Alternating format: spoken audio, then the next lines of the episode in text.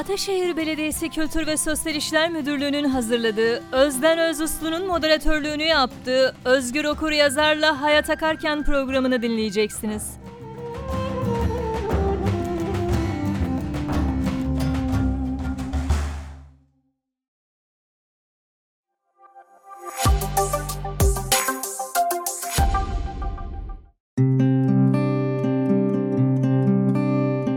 Hocam hoş geldiniz. Hoş bulduk. Nasılsınız? Teşekkür ederim. İyiyim.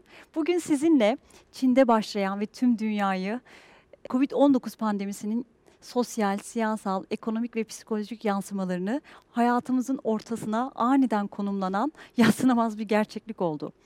Bireylerin hem fiziksel hem de psikolojik sağlığını tehdit eden COVID-19 hayatlarımızı belki de geri dönüşü olmayan sonuçlarla değiştirdi.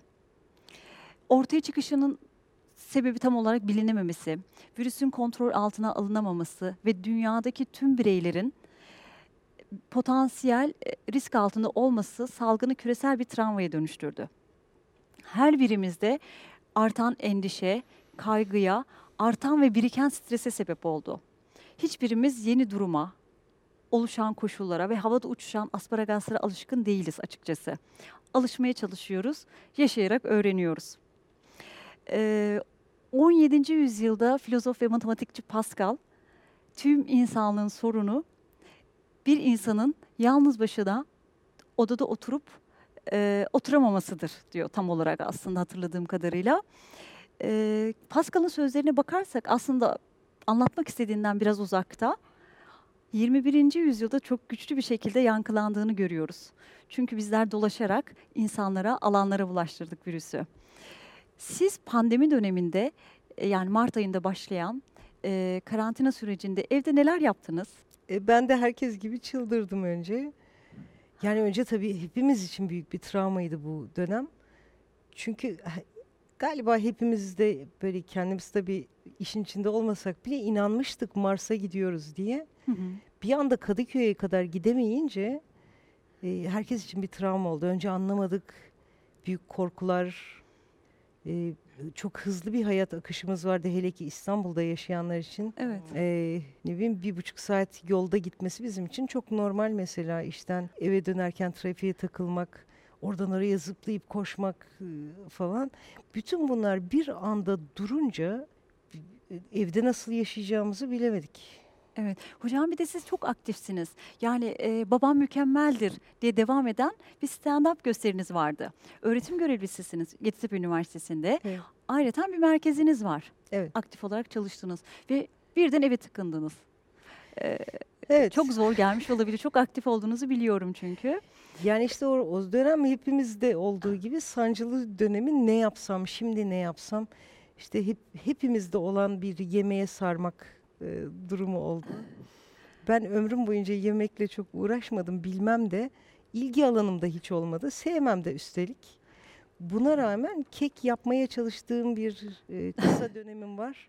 Kısa sürdü, çok kötü yaptım çünkü zıplayan bir kek elde edince herkes unu falan benden gizlediler. Aman aman sen Bunlara bulaşmayın diye. diye. Yani hepimiz tabii bir uğraşı alanı bulduk. Ben YouTube kanalı açtım mesela aslında çok vaktim yok sürdürülebilir olmaz diye düşünmeme rağmen e, geceleri yayına e, başladık. Bir merkezimiz var hem çocuklarımızı hem annelerini eş zamanlı olarak danışmanlık verdiğimiz. E, onu çok ivedilikle kapattık biz Mart'ın başında anneannelere falan bulaşma olmasın diye. Evet. Yani evde başlangıçta çok sıkıldık. Sonra e, bu da güzelmiş oldu. İnsanlar her şeye alışır. Filmler izlemeye başladık. Tabii. ekmek Hı. yapmaya başladık ama bir Tabii. süre sonra oradan da sıkılmaya başladık. Çünkü önce e, bir kaygı sonra kayıtsızlığa doğru gitti sanki değil mi hocam? E, bu Özgür Hanım şimdi insan içinde bulunduğu kabın şeklini alır. Su gibiyiz biz aslında. Hı hı. Bir yerden akışımız vardı. Bir anda bir kaba doldurdular bizi. Öyle durgun su haline geldik ama içimiz fokurduyordu. O, o sırada işte kabımıza sığamadık. Evdekilerle nasıl diyalog kuracağımızı bilmiyoruz. Benim kızım mesela karantina döneminde eve tıkılı kalınca ergenlik e, ge- geçmiş ama yine de işte kaç yaşında genç hocam? Kızınız? 23 yaşında. Hı hı. Ee, onu yurt dışından getirdik can havliyle. Ee, e, evde otur otur bir yere kadar. Sonra mümkünse görüşmeyelim günleri yaptık mesela evde. Çünkü gerçekten hani kısa zamanda ne kadar e, yakın olursak o kadar da stres ve sorun anlamına da geliyor. Çünkü durmayı bilmiyorduk. Biz hep böyle koşarken yan gözle görüp sokaktakini öyle çoğumuz karşımızdaki komşunun farkında değildi. Karşı Evet. binada kim yaşıyor? Hatta orada bir bina var mı onun farkında değildik. Kuşları duymaya başladık mesela Evet. bir ara her yere hayvanlar istila etti gibi geldi. Çünkü insanlar yok ve kuşları duyar hale geldik. Martıları fark ettik.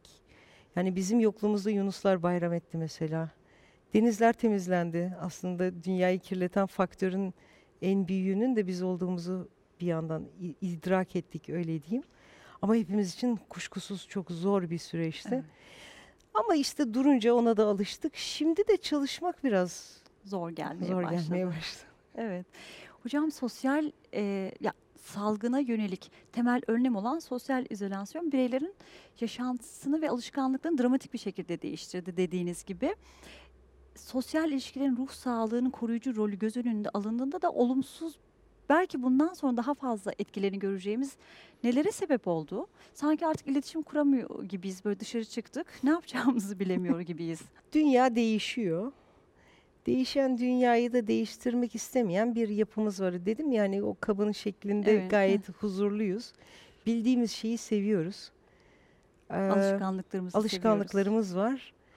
Yeni jenerasyon aslında çok şikayet olan bir şey değildi bu sosyal izolasyon diye biz aslında vurgu yapıyorduk. Yani düne kadar karantina öncesine kadar iki saatten fazla bilgisayar başında oturmak Evet. insanın hem göz hem ruhsal sağlığını kesinlikle bozuyor diyorduk. Bir anda şimdi 8 saat 10 saat Allah ne verdiyse bilgisayar başındayız ve bunun çok iyi olduğuna dair de söylevler peşindeyiz artık. Çünkü algı rasyonelize eder. Yani değiştiremediğimiz, içinde bulunduğumuz hangi şart var ise kendi kendimizi ikna ederiz. Başlangıçta sosyalliğin ne kadar iyi olduğunu düşünüyorduk. Karantinanın ortasında e bu da iyiymiş falana döndü. Şimdi orta bir yol bulmaya çalışıyoruz insan doğası gereği.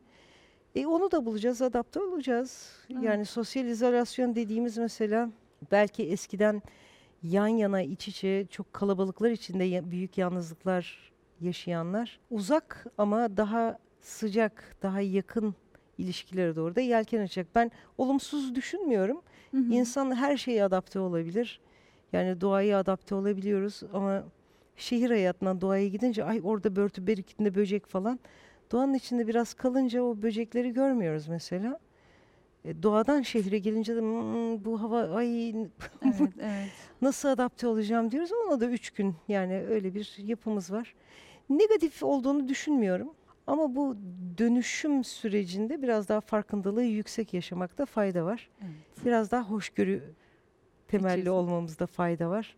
Keskin hatlı çok bilmiş eee, şekillere girmememiz gerekir. Hı hı. Bu karantina dönemi bence bize en çok aslında doğrunun olmadığını gösterdi. Evet. Doğru aslında işte o içinde bulunduğumuz şartlara adapte olabilme yeteneği. Benim en sevdiğim cümledir insan zekası. çok fazla tanımı var ama benim öğrencilerime en çok söylediğim içinde bulunduğun duruma adapte olabilme yeteneğidir zeka. Yani saldaysan salda yaşamayı öğrenmek. Hı hı. Ee, bir adaya düştüysen orada yaşamayı öğrenmek, İstanbul şartlarında dolmuşa otobüse binmeyi öğrenmektir zeka. Hocam Evet. e, anneler çıldırmış durumda. evet. Gençlerin ve çocuklar yani her insanın daha doğrusu tehditleri algılama aralıkları farklıdır. Bu süreçte en çok hep e, 60 yaş üstü daha çok konuşuldu. Hatta korkutuldu diyebiliriz. Ama benim asıl merak ettiğim gençlerin ve çocukların bu süreci nasıl algıladığı. Şimdi öncelikle şöyle başlayalım. Kaygı ve korku durumunda bizim kontrol illüzyon dediğimiz bir süreç yaşanır psikolojide. Ee, bir şeylerle baş edebilmek için konu beni doğrudan ilgilendirmiyor. Konu tamamen ötekine yönelik gibi bir üzerimizden savma e, yapımız var. Bu 65 yaş üzerine de aslında biraz böyle Yap- daldık. Hı hı. Ay, konu bizi ilgilendirmiyormuş. 65 yaş üstü sokağa çıkmasın falan gibi iyice zıvanadan çıkan hareketler yapıldı. Bankta oturan yaşlının üzerine su dökenler oldu filan. Yani her yaş grubu için tabii ki farklı sonuçlar doğdu bu karantinayla. Şimdi çocuklarımızın bu olayı nasıl algıladığı bu karantina döneminde hafızalarında ne kaldığını çok da iyi bilmiyoruz. Ee, çünkü hepimiz flashback biraz geri gidelim. O karantina döneminin özellikle en ağır olduğu işte hiç sokağa çıkmadığımız çıkmamaya çalıştığımız dönemde çocuklarımız maskeli balayla karşılaştılar. Biraz böyle science fiction filmi gibi. Evet. Sokakta insanlar yok. Ee, anneler korku panik içinde birini görünce kaldırım değiştiriyorduk. Marketlere girerken sıralar, arada Poşetleri mesafeler, yıkıyoruz. panikler filan. Şimdi böyle bir dünyaya tabii adım attılar. Onlarda bir kalıcı iz olur mu? Ee, yani ümit etmek istemiyorum ama biraz e, daha endişeli, daha kaygılı e, çocuklar e, olacakmış gibi görünüyor. Biraz daha güvensiz belki dünyaya karşı kendine özgüvenli olabilir ama çevresine, yarına dair biraz daha mm, kontrol duygusu düşük çocuklar olabilir. Evet. Evet. Benim kızım şöyle bir şey söyledi. 13 yaşında bir kızım var. Allah Ee, başlasın. meslek seçerken e, aslında ilgi alanlarına doğru bir meslek düşünüyordu. Şöyle koronavirüsten sonra şöyle bir cümle kurdu. 20 yıl sonra robotların yapamayacağı bir mesleği yapmak istiyorum. Acaba nedir? Böyle şeyler düşünmeye başladı artık. Hani e, tehdit altında hissediyor galiba seçeceği meslekle. E, böyle dediğiniz gibi ümit ediyoruz ki kalıcı hasarları olmadan bu süreci atlatırlar. Aslında bir farkındalık açısından da iyi olmadı mı? Biz her şeyin böyle laylom kendi dünyamızda e, e, özellikle gençlerde şey var anı yaşa diye. Evet. Şimdi bu bir biraz katmerlendi tabii 2020'nin e, bitmek tükenmek bitmeyen eziyetlerini gördükçe de artık uzaylı falan bekliyor gençler. E, bir yandan evet anı yaşayalım tabii günü kaçırmayalım keyfimize de bakalım ama bir yandan da karantina ile gördük ki biz aslında geleceğe çok da hazırlıklı değiliz. Evet. E, ve galiba gençler bizden zeki bu adaptasyon kısmında. Onlar bence daha hızlı da atlatacaklar. E, bu sorunumuz biraz annelerle alakalı Özgür Hanım. Anneler çıldırdı dediniz ya. Evet. E, kimseyi kızdırmayayım ama hepimizde hakikaten böyle bir abartı e, davranışlar gözlemlendi. Yani işte kocasını iki saat balkonda bekleten kadın oldum ben yani alışverişten sonra dış kapının önünde tamamen çırılçıplak soyun diyenler.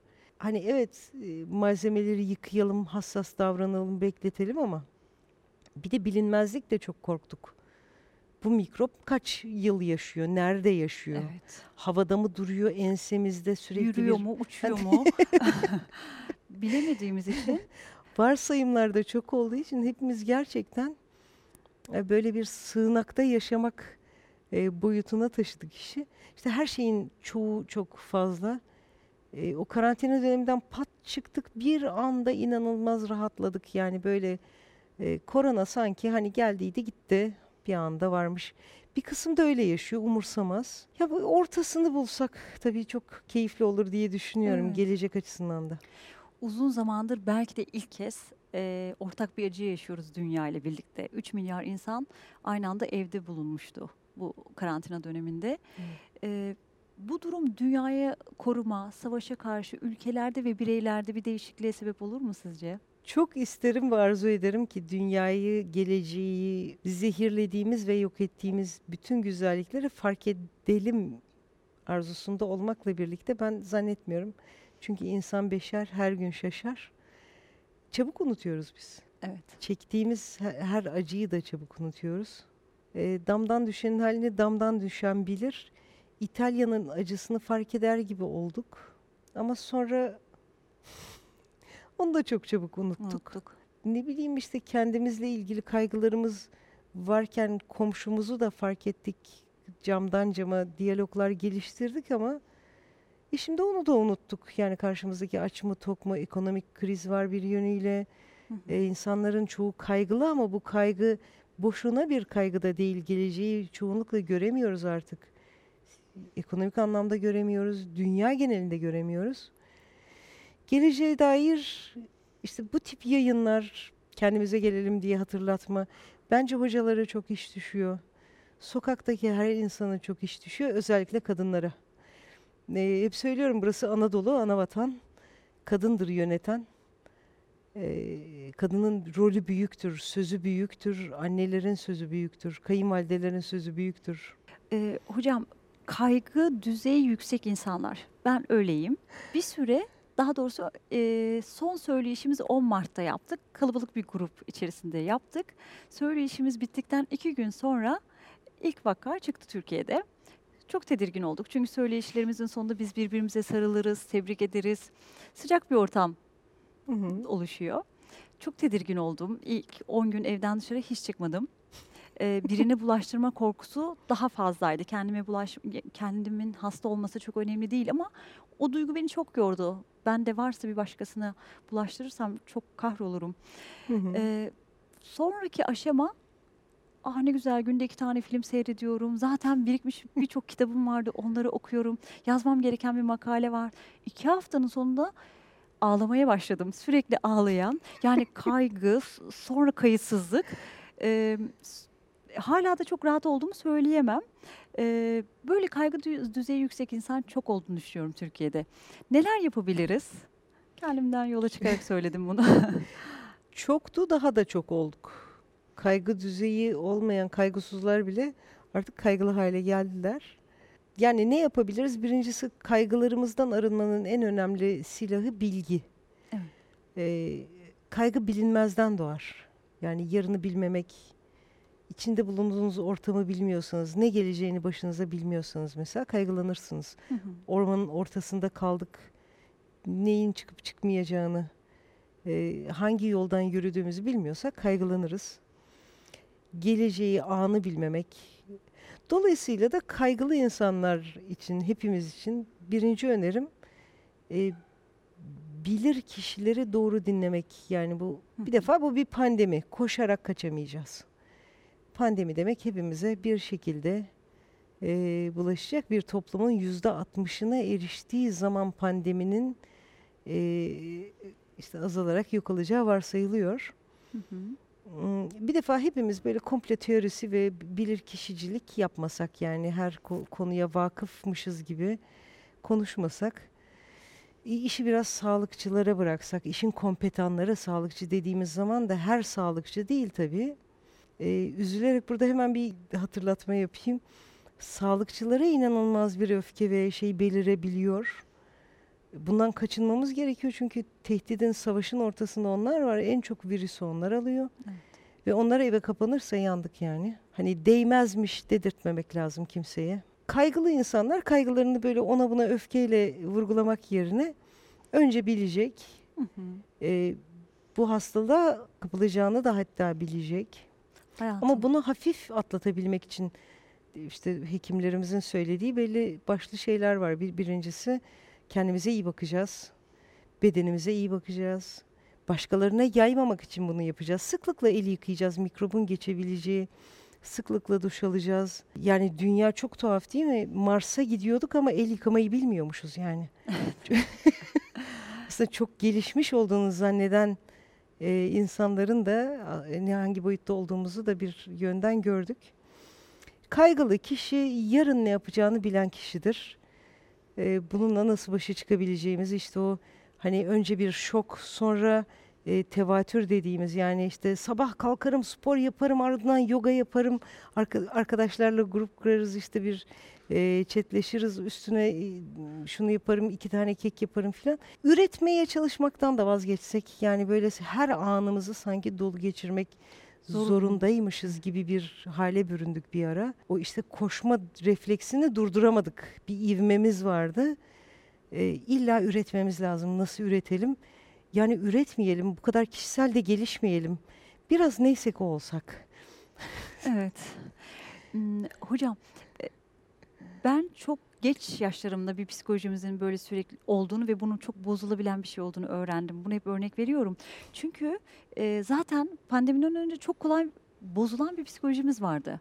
Yani e, karşıdan karşıya geçti. E, aman ışık çok uzun yazdı, psikolojim bozuldu. Böyle ezberlenmiş bir cümle haline gelmişti hayatlarımızda. Sık sık psikolojimiz bozuluyordu. Sanki bu pandemide gerçekten bozulunca psikoloji ha o işte çanta alamadım diye ya da yeni bir e, birçok ayakkabım varken bir tane daha alamadım diye üzülen insanlar e, değerlerini sorgulamaya başladılar galiba. Yani işte bir farkındalık boyutumuz arttı. Çok da umutlandım ben işin aslı ama inşallah o artma noktasında da bir idrak ederiz ve kalıcı olur biraz. Yani insanın önemini öğrendik, öğrenmeliyiz ya da çünkü sokaklar bomboş olunca hepimize bir ıssızlık çöktü. Yani bir tek kendimizi kurtarmanın yetmeyeceğini görmüş olmamızı umarım. Bu kadar tüketmenin değil mi? Dünyanın e, tamamı ölse bile ben yaşayayım zihniyetiyle çok bencilleşmiştik Özgür Hanım. E, yeter ki benim çocuğum en iyisi olsun. Evet. Benim benim çocuğumu çocukluğumun mesela belli başlı anıları vardır. Anneler, benim annem de dahil 4-5 tane çocuk varsa eğer elma getirirlerdi ama ele vermezlerdi. Sebebi de şuydu. Kırmızı olanını yanlışlıkla kendi çocuğuna verir insanın dürtüsel kontrol edemediği bir şey vardır. Onu engellemek için tabağa koyarlardı çocuklar kendi seçsin diye.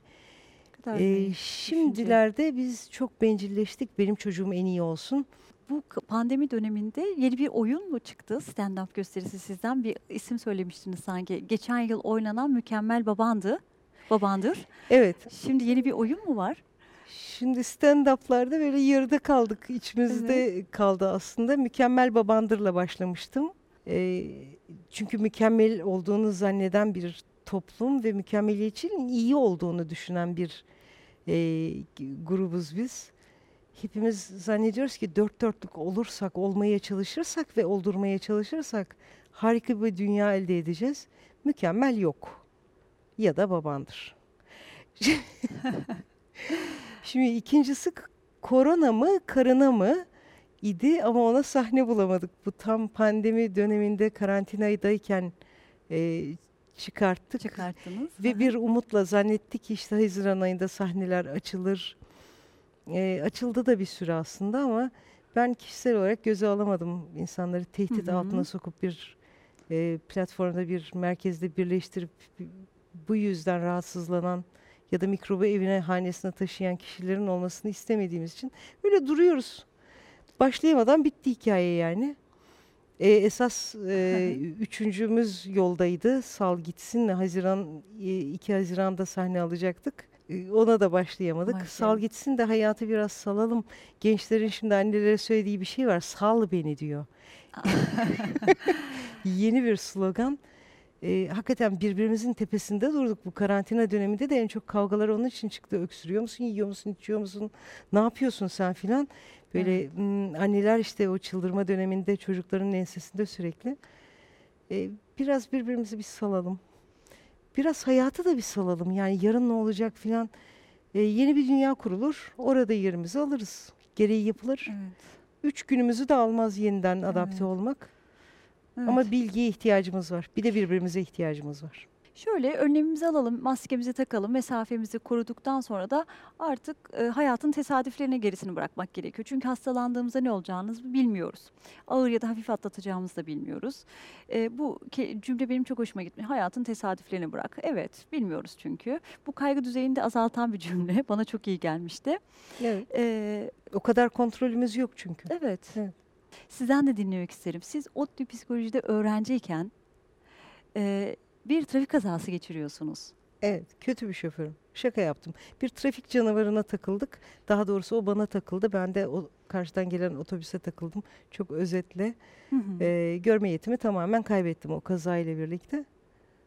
Sonra da yola devam ettik. Hocam eee, sizi ilk eee, tanıdığımız andan itibaren çok güçlü bir karaktersiniz gerçekten. Hiç vazgeçmek istemediniz mi hocam? Yani hani o dönem eee, öğrenciliğinize hemen dönmek mi istediniz yoksa bir vazgeçiş dönemi oldu mu? Yo olmadı yani çünkü gençtim, e, koşuyordum, durmak istemedim. Ben de bir şey değiştirmeyecek kararıyla yola çıktım. Yani yaşamımın kalitesini değiştirmeyecek diye yola çıktım. Görmemeyi de bir giysi olarak üzerime almadım. Yani bir fiziksel özellik tabii ki hiç kuşkusuz her saniye farkında olduğum bir e, engel ama e, bu engelin beni engellemesine izin vermemeye çalıştım kendimce. Bilmem tabii vazgeçtiğim zamanlar olmuştur mutlaka ama hani hepimizde var olan Evet, öyle evet. çok güçlü bir karakter falan da değilim ben hiç öyle şey yapmayın hepimizin başına gelen türlü aslında takıldıklarımız var. Pek çok bariyere pek pek çok yerde takılıyoruz, tökezliyoruz yaşam boyu. Benim avantajım genç olmaktı belki. Ee, insan ilişkileri çok önemlidir. Çok güzel insanlar çevremdeydi, hayatımdaydı. Ailem çok pozitif etkiledi. Sonra zaten tesadüfler beni öğrencilere doğru itti. Evet. Ee, o da beni çok genç, ayakta ve dinamik tutan bir süreç. Bilmem biraz belki karakterin de a, ilgisi vardır. Evet. Çünkü ben biraz hayatı böyle tiye almayı seviyorum. Çok ciddiye almıyorum. Geldik gidiyoruz. Ne zaman gideceğimiz belli değil. Gelişimiz belli ama çıkış, son çıkışın Evet. farkında değiliz. Biraz keyif almak lazım hayatta. Serüvenlerimiz hiçbir şey yapamazsak mevcut kitabı elimize alır. Böyle bakardık dakikalar çünkü anne baba evde okuyordu Hı ve gördüğümüz model buydu.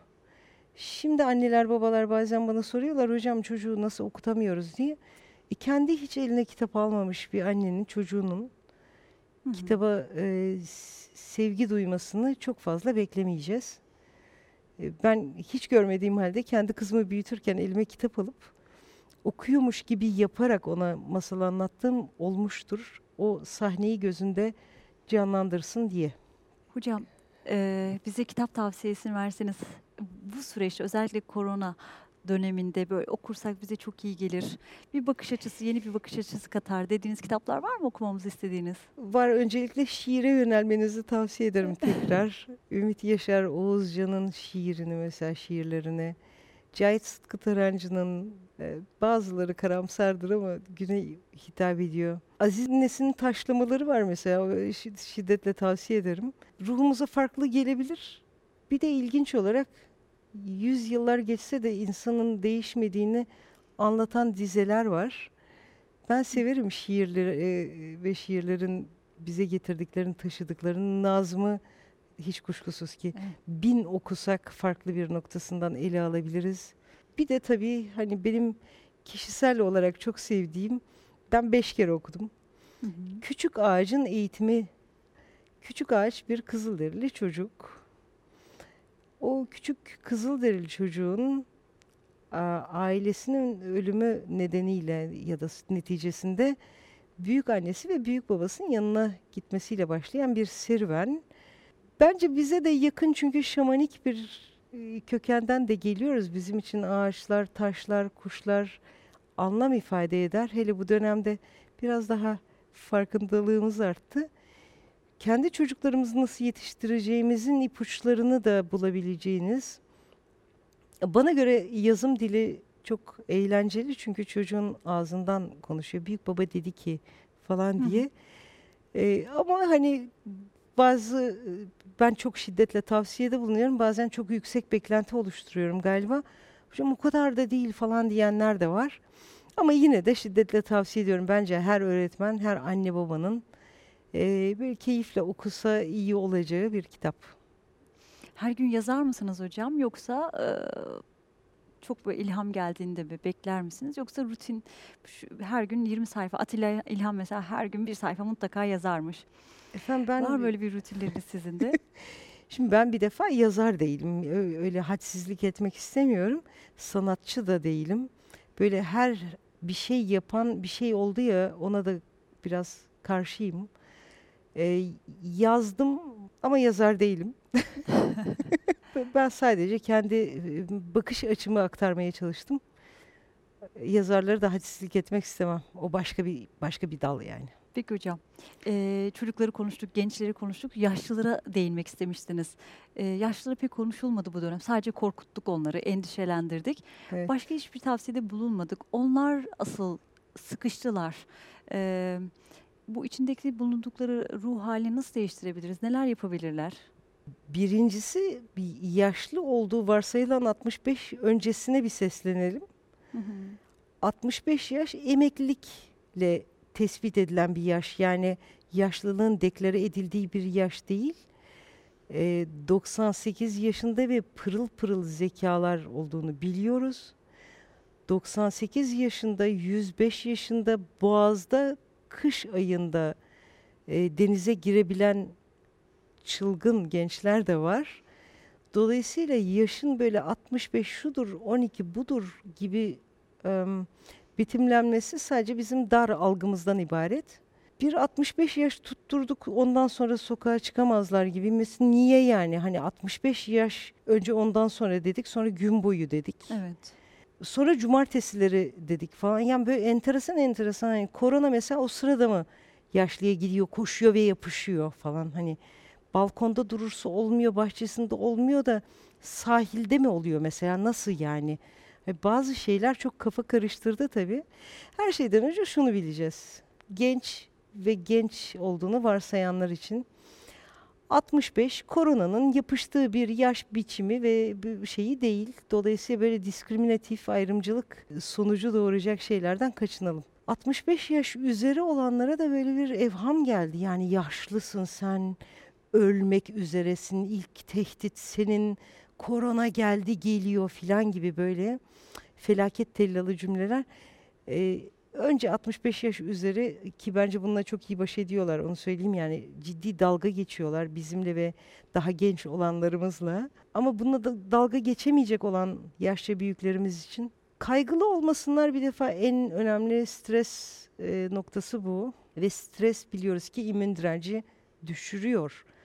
Dolayısıyla sabahları yapabildikleri kadar hani eller omuza bile olsa Kültür fizik hareketleri. Kültür fizik. Yatakta yatarken belki bacağını kaldır indir. Balkona çıkıp ya da apartmanın köşesinde durup bu bile bir değişimdir. Yer değiştirmek önemlidir. Konu komşuyla irtibat kurabilirler. Sosyal mesafelerine tabii ki dikkat etsinler ama e, telefon görüşmeleri yapabilirler. Yeni teknolojilere yaşlı büyüklerimiz, daha da büyüklerimiz biraz uzak kalıyoruz biz. Ama çamaşır makinesini çalıştırmayı bilen her kadın mesela aslında e, bilgisayar kullanabilir. Çünkü bilgisayar dahisi olan erkekler panik atak e, eşlerine koşup ya da annelerine koşup çamaşır yıkayacağım makineyi çalıştıramıyorum diyebiliyorlar. E, aşina oldukça çözüm bulabiliriz. Yardım istesinler, teknolojik aletleri de artık biraz e, hayata soksunlar evet. tabii ki. E, ve korona sadece 65 yaş üstüne hitap etmiyor. Bu böyle Hepimiz risk altındayız. tabii. Çok sağ olun. Onur verdiniz bize geldiğiniz Ben için. teşekkür ediyorum bu fırsatı verdiğiniz için. Ataşehir Belediyesi'ne e, ve tüm ekibinize de ayrıca teşekkür ederim. Ben teşekkür ederim hocam.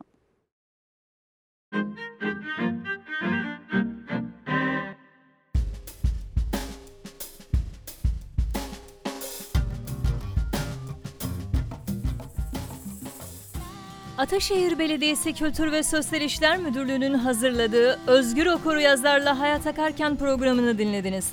Esenlikle kalınız.